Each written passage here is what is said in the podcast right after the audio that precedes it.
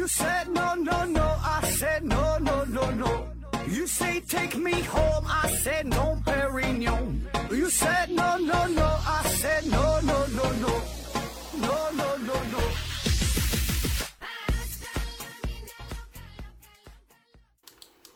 拼命探索，不计后果。欢迎您收听《思考盒子》，本节目由喜马拉雅平台独家播出。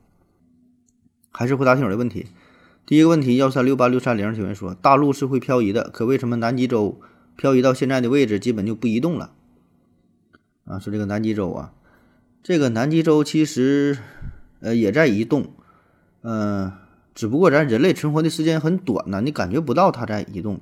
那就像你说这个亚欧板块啥的，那其他大陆你感觉它在动吗？你也感觉不到，对吧？但其实它们都在动。那由于板块的运动，这每年发生这些什么什么地震啥，不就因为这个事儿吗？还有说这个喜马拉雅山，它高度也是在变化，都是因为这个板块的撞击嘛、移动嘛，是吧？都在动。那说现在这个南极大陆啊，它呢是大约是在六千九百万年前，也就是白垩纪的后期啊，漂漂移到了现在它处的这个位置，然后就没咋太变化了啊。呃，再往之前再往前说呢，是九千四百万年前，呃，这个时候呢，南极大陆才和现在的澳洲大陆才相分离。原来它俩是在一块儿的，哎，那九千四百万年前，嗯、澳洲大陆呢是一路向北，南极南极洲大陆呢是向南，哎，最后形成了现在的样子。那大约在一千万年前哈，世界的模样啊，基本就定型了。呃，这些大陆的位置基本就跟现在差不太多啊。你看地图的话，没有什么明显的变化了啊。那实际上这些这些大陆呢，现在也是在慢慢慢慢的变化啊，非常非常缓慢啊。不管是说南极洲啊，还是说其他大陆，它都在动啊。那科学家推测呢，大约在两亿五千万年之后啊，地球上各个大陆又会重新呃连在一起，变成一块大陆啊。当然，你这个问题吧，我也看了哈，这个还有另外一种理念，就是说这个南极大陆它这个比较特殊，说它呢不是漂移来的，就是在这个位置形成的，就是由于地球内部岩浆的活动啊，这种不平衡，最后呢导致的，呃，在地面上呢有一个凸起，就鼓出来这么一块，鼓出这么一个大陆，形成了南南极大陆。嗯，所以呢，这个南极洲这位置吧，说它这个它是不移动的啊，也不只是地球，就是其他那些行星。由于什么自转呐、什么什么原因，在南极和北极区域呢，都会出现这种呃高出正常陆地平面的这么一个大陆啊，也有这种说法啊。下一个问题，幺三六八六三零提问说，何子老师啊，请问一下，为什么哺乳动物当中食草动物的数量会比食肉动物多？这样这个食物链不就不平衡了吗？嗯、下边有人帮着回答说，你一辈子吃几只鸡哈、多少只多少羊多少猪？说这个食物链这个事儿，嗯、这食草动物一定会比食肉动物多呀，对吧？它俩保证不可能是对等的呀。就这种平衡，并不是数量上的平衡。那就像是说老虎的话，它它老虎跟羊，它保证不可能一边多，因为啥？因为老虎一辈子它会吃很多羊、很多鹿、很多小动物。咱算一下，你说老虎平均寿命大约是二十年，长的可能二十五年，咱就算按二十年算，一年咱说大约吃个，咱少数啊，咱说吃个一百头一百只羊，这算少的了吧，对吧？那你那这这这一辈子他得他得吃吃多少只羊？你你你是自己算去，所以呢，它这个保证不是一比一的关系，这种平衡不是说数量上的平衡啊，因为啥呢？它食草动物和食肉动物它俩关系它它不一样，就包括说每种动物都不一样，多少多少只大象啊，多少只羊，多少只鹿啊，对吧？多少个鸟啊，它这是一个动态的变化，它保持是这种平衡，不是说必须多少只，一只一只老虎就得对应一只羊，对应一只长颈鹿，对应一只大象，它不可能都这么一边儿多。而且这个食草动物它也不是非得被这个食肉动物吃了才行，对吧？它它多点也没事儿啊，它死了之后没有没有人吃，自己就烂了就完事儿了呗啊。所以它这个平衡，那不是咱想的这么简单嘛，这里边这个关系非常复杂了。下一个问题，长臂猿维斯提问说。嗯，何子老师，请问泌尿外科医生是不是要经常观察别人的隐私部位啊？如果是这样，那变态的可能性是不是比普通人要高？那废话当然要高了。别的医生不太了解啊，反正我感觉我是挺变态的。下一个问题，这个小盒提问说，请问盒子，台灯的光源处设计，呃，设计圆形比较好还是长方形比较好？为什么？呃，关于这个台灯啊，台灯的问题，啊，之前咱有一个厂家赞助过咱们做做台灯的护眼台灯啊，嗯，这个我对这个稍微了解点儿，因为当时跟他合作嘛，我研究了一下，就台灯吧，嗯，跟这个形状吧，它关系不太大哈，就是有人就是宣传卖点说我们这个。什么什么更符合自然的什么造型啊？光源怎么地呀？就圆形怎么好啊？啊，就说这长方形的好，长方形符合什么是什么视觉怎么？呃，扯淡哈！这个圆形和长方形没有什么绝对上的差异。你台灯主要看啥呢？看这个光照度，看这个色温，看显色值啊，蓝光还有频闪啊。你记住这几个是关键因素。至于它这个造型，关系不大，对吧？因为台灯嘛，这个光源就是。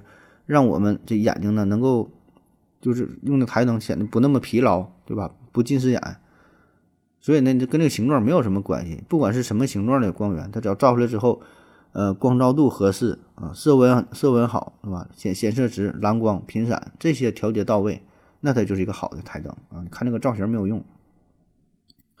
下一个问题，九天之上，九幽之下提问说：何子大神你好，十多年前。呃，听说呀，再过二十年就能够通过肾脏手术来根治糖尿病。呃，现在离传说的那个时间没有几年了，但是这样的手术现在反而没有消息了。请问盒子啊，可能会有这样的手术吗？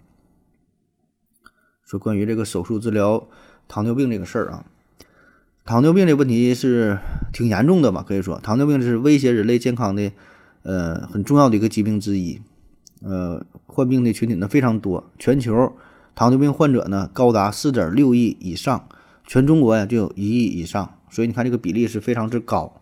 呃，目前主要的治疗措施呢就是注射胰岛素、注射胰岛素和这个口服一些降糖的药物啊。那么是否可以通过手术治疗糖尿病？哎，听起来比较神奇啊！这个一个这个一个一个内科疾病，感觉是哈，没听说过谁住院做手术治这个治糖尿病的，确实有。因为啥？你分析一下，那糖尿病的。根本原因就是人类的胰岛出现了问题，对吧？胰腺呐，胰腺有问题了，导致了胰岛素分泌的不足，没法有效的调控你的血糖。那么只要进行人工的肾脏移植，换一个好的这个胰腺，对吧？胰岛正常工作，分泌胰岛素啊，不就能控制住血糖了吗？所以这个思路完全没有问题啊。那么说为什么还有还有移植肾脏哈？这个听这听友提到了移植肾脏这个事儿哈。啊，确实有，哎，一般的都是这个胰腺和肾脏呢，嗯，同时移植啊，一起这么手术这么做，因为呢，就是往往这个胰岛素发展到后期，会对身体多个器官呢，呃，造成影响，呃，通常呢会累积到肾脏，呃，很多都是嘛，就是发展到后期之后，这肾功能就就不行了，肾功能不全，甚至说是尿毒症、尿毒症、透析的。而且这个糖尿病患者导致的肾功能不全，如果你只是进行肾移植的话，那可能几年之后呢，还会出现糖尿病肾病啊，移植来的这个肾又受影影响了。所以呢，科学家就发现哈，联合实施这种肾脏和胰腺这种联合移植，哎，效果呢会更好一些，呃，最后术后的生活质量它是明显提高。那么在一九九六年，你看二十多年前了啊。一九九六年，美国呢是实施了全球首例，呃，肾脏联合胰腺的这个这个呃移植手术啊。那么这样的好处呢，就是这个病人呢不再需要长期注射胰岛素了啊。术后呢也不必像糖尿病患者那样，就是还得严格控制饮食，对吧？不能暴不能暴饮暴食，很多东西不能吃。而且呢，还减缓了对身体各个器官的损害，神经系统啊，什么眼睛啊、心脑血管啊。啊，减少了对这方面的影响，因为咱们都知道这个糖尿病本身不可怕，对吧？最可怕的是啥？就是一些并发症会累积到身上其他的组织、其他的器官，啊，最后发展到就比如这个影响眼睛的糖网，对吧？影响到这个腿，腿都烂了，糖尿病足，对吧？影响其他器官。那么截止到两千年，全球胰腺移植啊，还有这个胰肾联合移植累计呢总数达到了两万例，啊，其实。跟总体人群相比啊，这个数呢其实并不多啊。这两千年的事儿，到现在又二十多年过去了，更新的数据啊我没查到啊。那么总体的效果吧，还算是比较满意哈。嗯，那回到你这个问题上嘛，说这个，嗯，十多年前、二十年前这个事儿刚出来的、刚出来的时候比较火，啊到现在为什么没有这方面消息了？这原因很多啊。首先呢，就是并不是没有消息，这个事儿呢一直都在研究啊。如果你愿意查的话，你可以查上一些专业的网站，这个 CNKI 呀，上这个知网啊、万方啊、维普啊，包括你上一些嗯这个外外国的外国的网站哈，PubMed 什么的，你查一下这方面资料啊，有一直都在研究，一直都都关注着这些事儿啊。只不过说这个没有现在这么火，你说的不火呢，是没在这些今日头条啊，没在这些什么什么凤凰网啊，对吧？没在个腾讯新闻，没在这些这些网上看到，所以感觉不火啊。因为我们关心这个，我们谁不是做研究的，对吧？所以呢，感觉不火。其实并不是不火，只是咱普通人咱没关注而已，对吧？再有呢，就是确实啊，这个事儿呢刚出来的时候很火啊，感觉找到了治疗这个糖尿病的希望啊，关注点呢都集中在一起。慢慢的呢，就没人去炒作这个事儿了，也没有什么更更新的重大的医学上的突破，所以呢，没有人关心这个领域，更多的呢只在一个很小的专业范围之内进行研究，对吧？而且再者说，确实啊，这个手术咱说肾脏联合胰腺的手术，这手术非常大啊，你就想想，就国内这么多医院，你说能能有几家能做这个手术？我感觉有这个资历的也不多啊。而且呢，本身的器官来源，这个是最重要的问题。你别说是这个糖尿病想做这个手术了，你就正常有肾癌的，对吧？那些透析的患者想做这个手术都没有呢，对吧？那些都等着这个等着换肾的都没有呢。那你说能轮到给这个糖尿病的患者去做这种手术吗？听起来好像，嗯，按逻辑上来说也不太现实，对吧？起码的是说先保命，先救那些更需要的患者，对吧？因为这这糖尿病必然，毕竟说这个不是一个要死要活，不是要命的病，对吧？所以呢。保证是优先啊，给那些肿瘤患者提供这个肾源啊。再者说了，咱说这个糖尿病患者，特别是一些比较轻微的，你就白给他做这个手术，他也不愿意去做。花钱事儿咱先不说哈，这确实得花几十万上百万的，那都不止。就是说免费给你给你换，你说你能接受吗？假如说你是一个糖尿病患者，你可能也不接受，对吧？你手术这么大，很很大很大风险呐，你这器官移植啊，这个是。对吧？那术后的恢复呢，也不是你想的，做完手术万事大吉了。一些免疫反应，一些副作用，术后的一些用药，对吧？术后用的药可能最后跟你吃的这个呃降糖药、打胰岛素那差不多了。人人人人体有这个免疫排斥，那我他妈换它干啥？折腾一圈，对吧？所以综合来看啊，现在的这个研究还没达到完全可以呃推广开来的这个地步。我觉得更多呢还是处于一个实验摸索的阶段，对吧？就是权衡利弊，可能。嗯，大伙儿没有人，没有多少人愿意接受这个术式啊。下一个问题，J.K. 小何提问说：“请问盒子，二零二零年黎巴嫩的爆炸危害性有多大啊？为什么黎巴嫩现今已经到了嗯需要别国援助的地步？”嗯，说这个黎巴嫩爆炸啊，去年八月四号，在这个黎巴嫩的首都哈贝鲁特港，呃，发生了一起非常严重的爆炸事故。嗯，这是一共造成了一百九十多人死亡，六千五百多人受伤，三十多万人无家可归。呃，经济损失呢是高达一百五十多亿美元，啊，这是当时我查到一个数据哈，后来，呃，可能应该又比这个又更新又多了吧。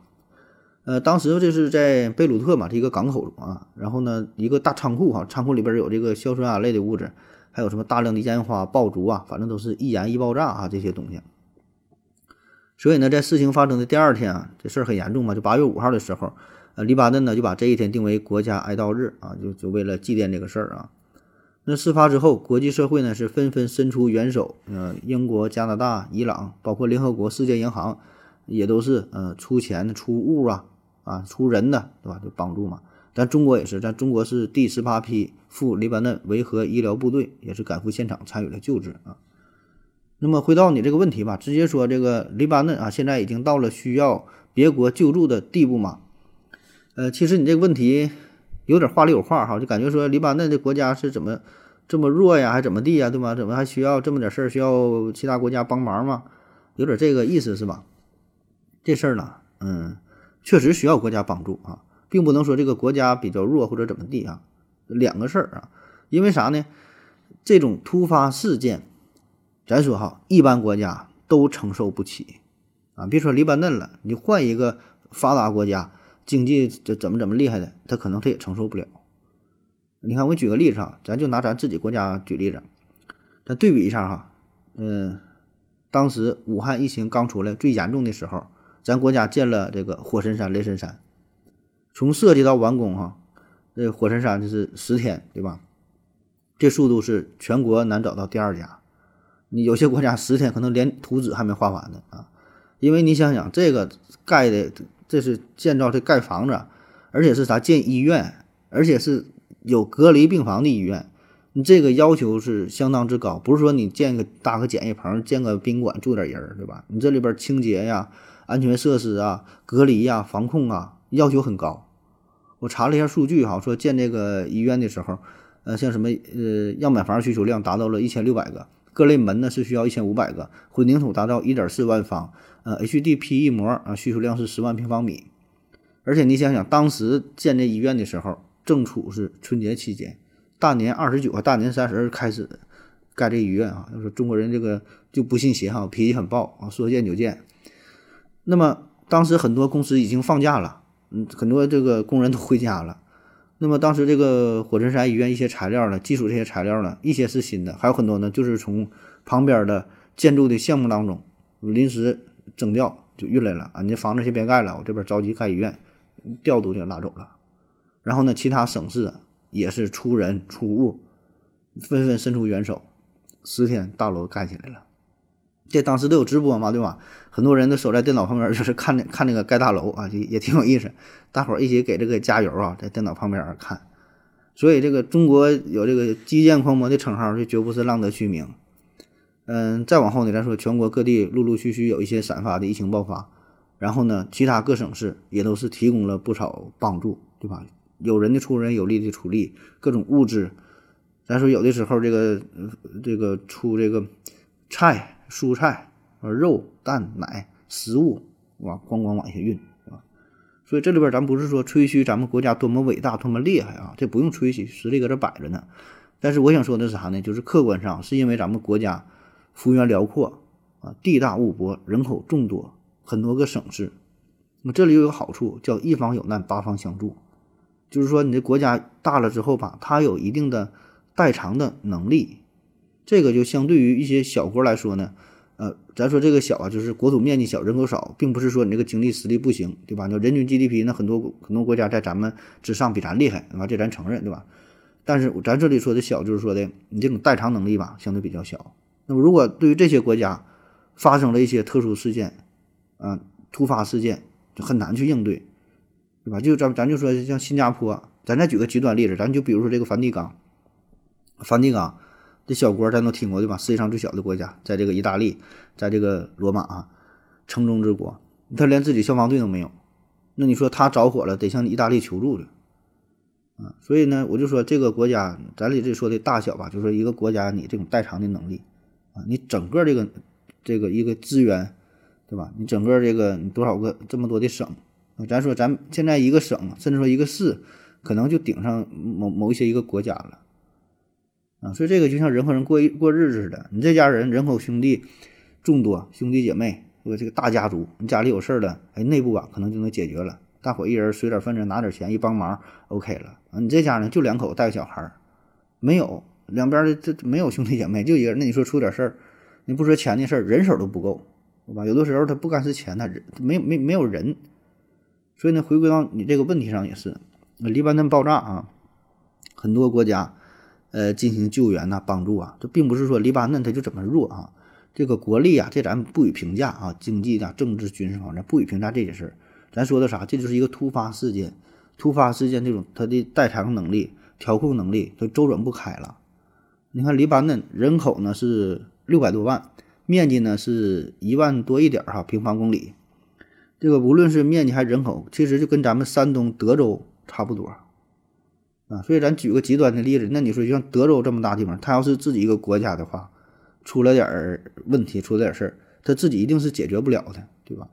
但是说，如果作为一个州，那德州有事儿了，整个山东省那就够够救济了，是吧？山东不行，咱全国人口，对吧？全国咱一起帮助你，哎，这事儿就解决了啊。所以这个不是说笑话谁啊，这在这种突发事件上，哎，真是没有办法。你其他一些国家发生海啸的、发生地震的、呃发生火灾的、自然灾害的、泥石流，那国际社会，毕竟咱都是生活在地球之上，叫人类命运共同体啊，地球村儿，啊，大伙伸出点援手，拿钱拿物一起渡过难关，很正常的事儿啊，很正常的事儿。嗯，下一个问题，我不会飞。W 提问说：何子老师好啊，我第一次提问。之前呢，听您说过这个呃考古谜案系列，嗯，就是这个加利夫巨人啊，说那个巨人造假那个，说那系列啊，这个感觉印象很深刻啊。关于考古，现在有很多人都存在着一种误解，就是感觉呢考古就是持证盗墓啊。对于这种现象，何子老师你怎么看啊？是历史虚无主义在作祟吗？嗯，说考古和盗墓这个事儿啊，嗯，有人说嘛，嗯，考古就是持证盗墓哈，持证盗墓，这就是一些民间盗墓者对于呃专业的国家考古工作者的一种嗯戏谑啊，一种讽刺的称呼，对吧？就说你不也是盗墓吗？也是刨人家祖坟，哎，只不过你这个就国家认可了，拿个证完就不犯法，完咱民间呢，咱自己去挖呢，你就不允许就不让，那不都一回事吗？呃，其实呢，它真不是一回事儿啊。这里边有一个呃关键的点啊，有不同。你民间盗墓人的目的是啥？你挖出文物，你为了为了啥？你为了卖钱嘛，对吧？你不是钱摆在第一位嘛？你为了这个经济，对吧？你甚至有很多会走私到国外，然后就回不来了，造成这个文物的流失。所以咱你看，很多文物它都是禁止出国的啊，只能在国国内展出啊，就怕一些突发事件啥的吧。而这个考古工作啊，考古工作第一位。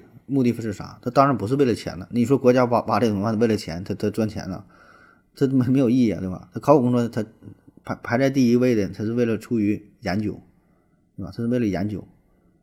所以呢，这两个核心的目的不一样，所以呢，采取的手段、具体的方式也不一样，对吧？那你正规的考古，那一定是非常小心的，尽可能保持这个文物的完整性。而这个盗墓者呢，当然他也会在意这些事儿，对吧？但是他他更在意的是啥呢？在他眼中看什么东西值钱，我就给什么东西拿走了。这也很多很多时候他也不懂，他不知道这东西值不值钱，就给撇了啊。嗯，最最狠的是啥？我看有资料说的是有个盗墓挖的哪个墓啊，有点忘了哈。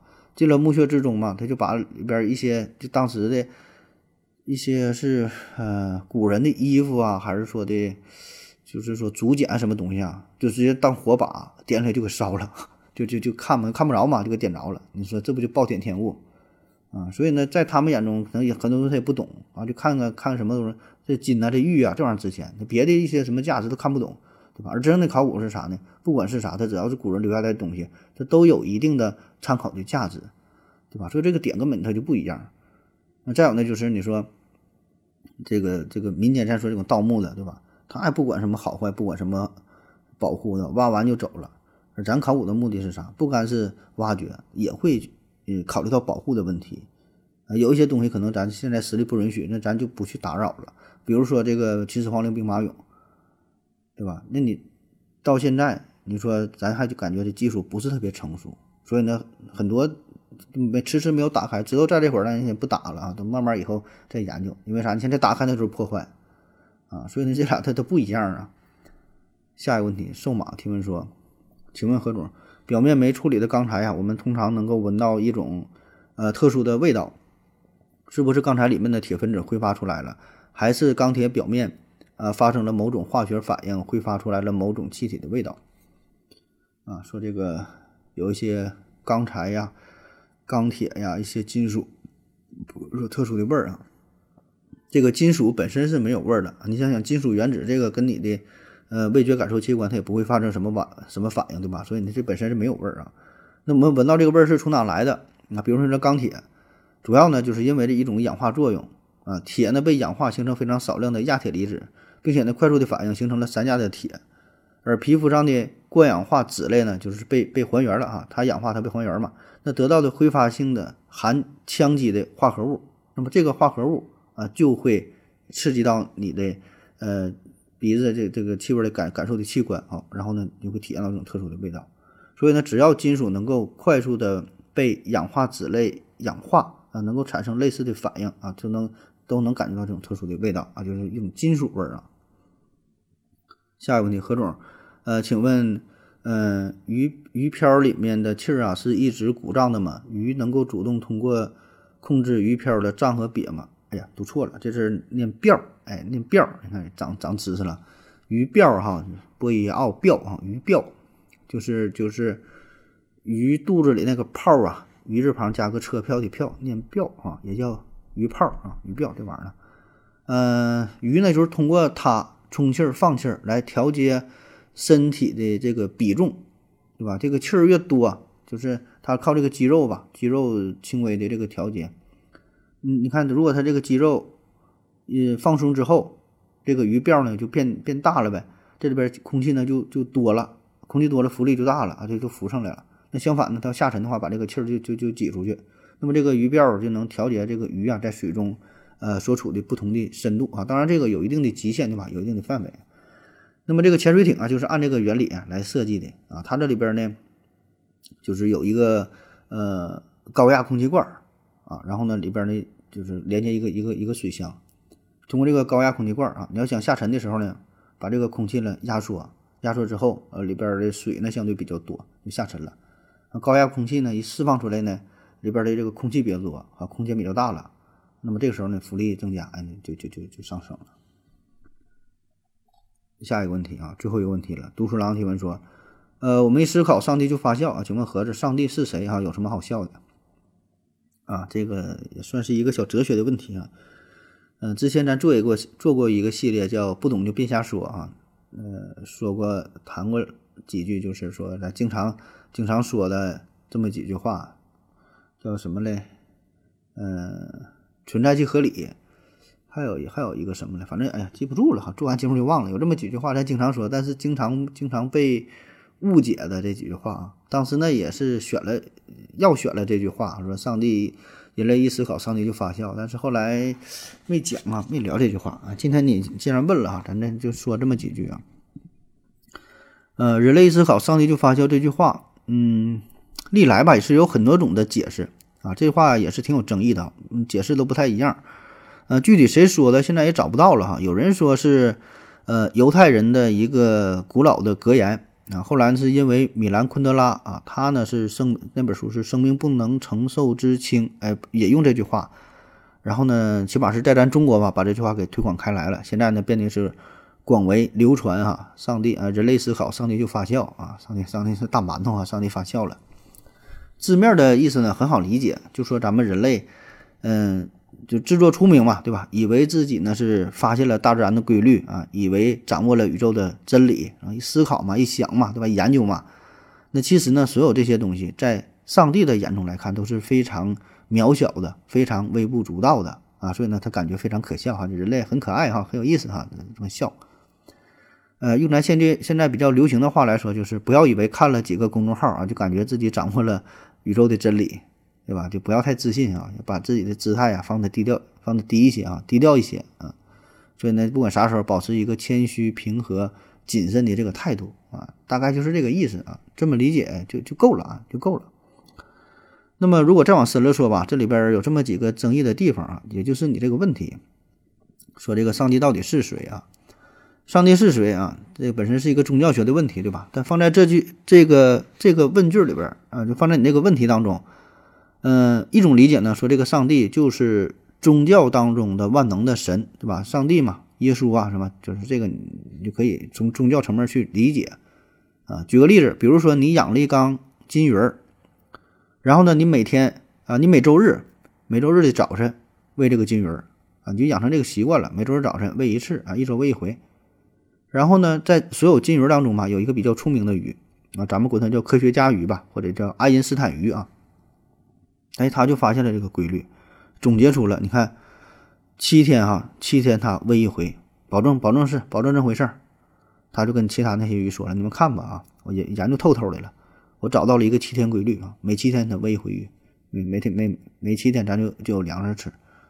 大伙儿哎一品这事儿哎确实是啊哎七天喂一回七天喂一回哎觉得这鱼啊很厉害哈很爱思考，那么你发现这个事儿呢你就会觉得很可笑对吧？因为啥？他发现这个规律也算不上什么规律对吧？只不过就是就你无意中的这么一个事儿啊，就是你能你操控了这一切完他还以为感觉如何如何的，你就感觉鱼很可笑对吧？如果有上帝的话，上帝看咱们人类可能也是如此。又发现什么相对论啊？相对论，研究量子力学，还怎么怎么的，以为自己挺出名的，对吧？可能在上帝眼中，这，哎呀，那这人类挺好玩啊！啊，这是一种理解。还有一种理解呢，这个上帝啊，只是一个代称啊，只是一个指代，并不是真正的上帝啊，并不是说宗宗教人士眼中的上帝。这这里边上帝呢，可以指代的是一只真理啊，宇宙的真相啊，宇宙的规律啊，大自然本身啊，并不是神话的上帝啊。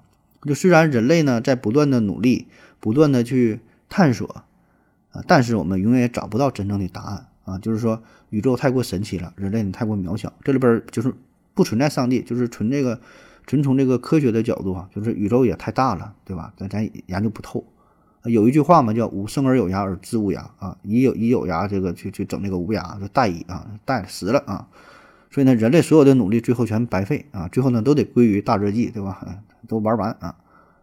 那还有一种解释啊，还有一种解释呢，说这个上帝呢，嗯，指的就是专业人士啊，没有那么神。嗯，这么理解呢也有一定道理。那郭德纲有个相声嘛，就说这个人家是研究火箭的专家。然后你啥也不懂，还给人家提意见，说你这个，我觉得应该绑两个窜天猴啊，你这个应应该呢用点这个蜂窝煤还是啥的啊？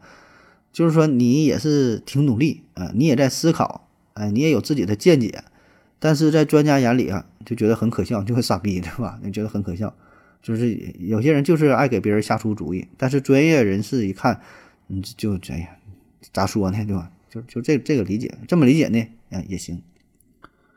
呃，然后说完上帝说这个笑的事儿哈，就你问的说的有什么好笑的？其实这个也是一个很我们很容易忽略的地方。人类思考，上帝就发笑。这个笑吧，它笑有很多种笑，有微笑，有嘲笑啊，有冷笑，有苦笑啊，有一些是善意的笑，呃，有一些是恶意的笑，对吧？所以呢，这个同样是笑，但是呢，这个感情是完全不一样的，甚至是完全相反的。啊，所以上帝说他在笑哈，上帝笑，他到底是哪种笑，我们并不知道啊。所以呢，这句话的理解就是完全不同了啊。那么至于它到底是哪个意思，那你自己去思考吧哈。你一思考，上帝他就笑了。好了，感谢您各位的收听，谢谢大家，再见。感谢您的聆听。如果您也想提问的话，请在喜马拉雅平台搜索“西西弗斯 FM”。在最新一期的节目下方留言即可，欢迎您的参与，我在这里等你哦。